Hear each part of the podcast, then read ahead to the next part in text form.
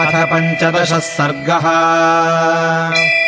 ते तु ताम् रजनीमुष्य ब्राह्मणा वेदपारगाः उपतस्थुरुपस्थानम् सह राजपुरोहिताः। अमात्याबलमुख्याश्च मुख्या ये निगमस्य च। राघवस्याभिषेकार्थे प्रीयमाणाः सुसङ्गताः। उदिते विमले सूर्ये पुष्ये चाभ्यागते हनि लग्ने कर्कटके प्राप्ते जन्म रामस्य च स्थिते। अभिषेकाय रामस्य द्विजेन्द्रैरुपकल्पितम्। काञ्चनाजलकुम्भाश्च भद्रपीठम् स्वलङ्कृतम्। रथश्च सम्यगास्तीर्णो भास्वता व्याघ्रचर्मणा। गङ्गायमुनयोः पुण्यात् सङ्गमादाहृतम् जलम्। याश्चान्याः सरितः पुण्याः ह्रदाः कूपाः सरांसि च प्राग्वहाश्चोर्ध्ववाहाश्च तिर्यग्वाहाश्च क्षीरिणः ताभ्यश्चैवाहृतम् तोयम् समुद्रेभ्यश्च सर्वशः। क्षौद्रम् दधिघृतम् लाजा दर्भाः सुमनसः पयः। अष्टौ च कन्या रुचिरा मत्तश्च वरवारणः।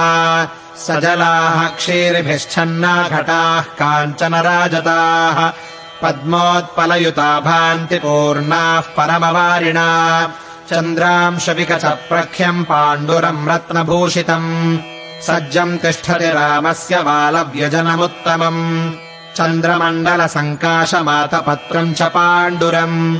सज्जम् द्युतिकरम् श्रीमदभिषेकपुरःसरम्। पाण्डुरश्च वृषः सज्जः पाण्डुराश्वश्च संस्थितः। वादित्राणि च सर्वाणि वन्दिनश्च तथा परे इक्ष्वाकूणान्यथा राज्ये सम्भ्रियेताभिषेचनम्। तथा जातीयमादाय राजपुत्राभिषेचनम्।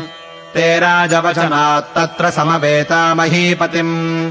अपश्यन्तो ब्रुवन् को नु राज्ञो नः प्रतिवेदयेत्। न पश्यामश्च राजानमुदितश्च दिवाकरः।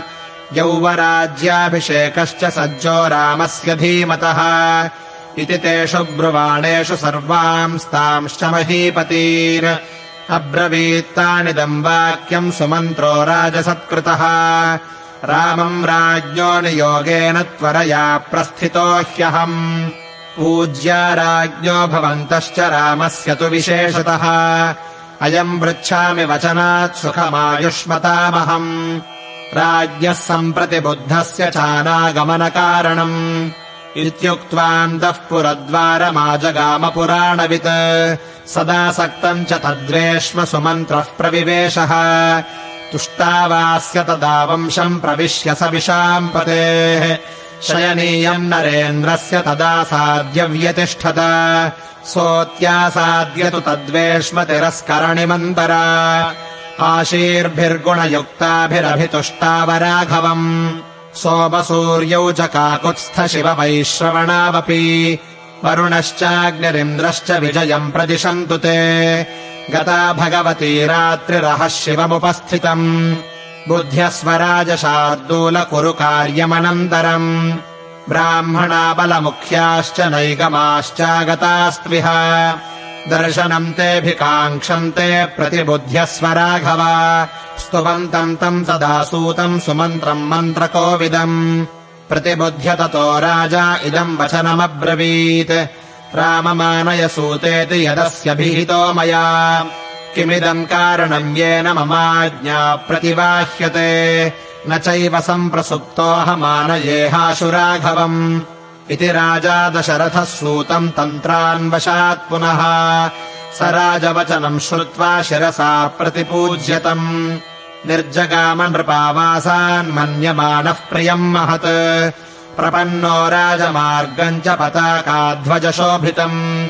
हृष्टः प्रमुदितः सूतो जगामाशु विलोकयन्। स सूतस्तत्र शुश्राव रामाधिकरणाः कथाः अभिषेचनसंयुक्ताः सर्वलोकस्य हृष्टवत्। ततो ददर्श रुचिरम् कैलाससदृशप्रभम्। रामवेश्मसुमन्त्रस्तु शक्रवेश्मसमप्रभम् महाकपाटपिहितम् वितर्दिशतशोभितम्। काञ्चन प्रतिमैकाग्रम् मणिविद्रुमतोरणम्। शारदाभ्रगणप्रख्यम् दीप्तम् मेरुगुहासमम्। मणिभिर्वरमाल्याणाम् सुमहद्भिरलङ्कृतम् मुक्तामणिभिराकीर्णम् चन्दना गुरुभूषितम् गन्धान्मनोज्ञान् विसृजद्दार्दुरम् शिखरम् यथा। सारसैश्च मयूरैश्च विनदद्भिर्विराजितम्। सुकृतेः मृगाकीर्णमुत्कीर्णम् भक्तिभिस्तथा। मनश्चक्षुश्च भूतानामाददत्तिग्मतेजसा। चन्द्रभास्करसङ्काशम् कुबेरभवनोपमम् महेन्द्रधामप्रतिमम् नानापक्षिसमाकुलम् मेरुशृङ्गसमम् सूतो रामवेश्मददर्शः। उपस्थितैः समाकीर्णम् जनैरञ्जलिकारिभिः। उपादाय समाक्रान्तैस्तदा जानपदैर्जनैः। रामाभिषेकसुमुखैरुन्मुखैः समलङ्कृतम्। महामेघसमप्रख्यमुदग्रम् सुविराजितम् नानारत्नसमाकीर्णम् कुब्जकैरपि चावृतम्। सवाजियुक्तेन रथेन सारथिः समाकुलम् राजकुलम् विराजयन्। वरोथिना राजगृहाभिपातिना पुरस्य सर्वस्य मनांसि हर्षयन्। ततः समासाद्य महाधनम् महत्प्रहृष्टरोमास बभूव सारथिः।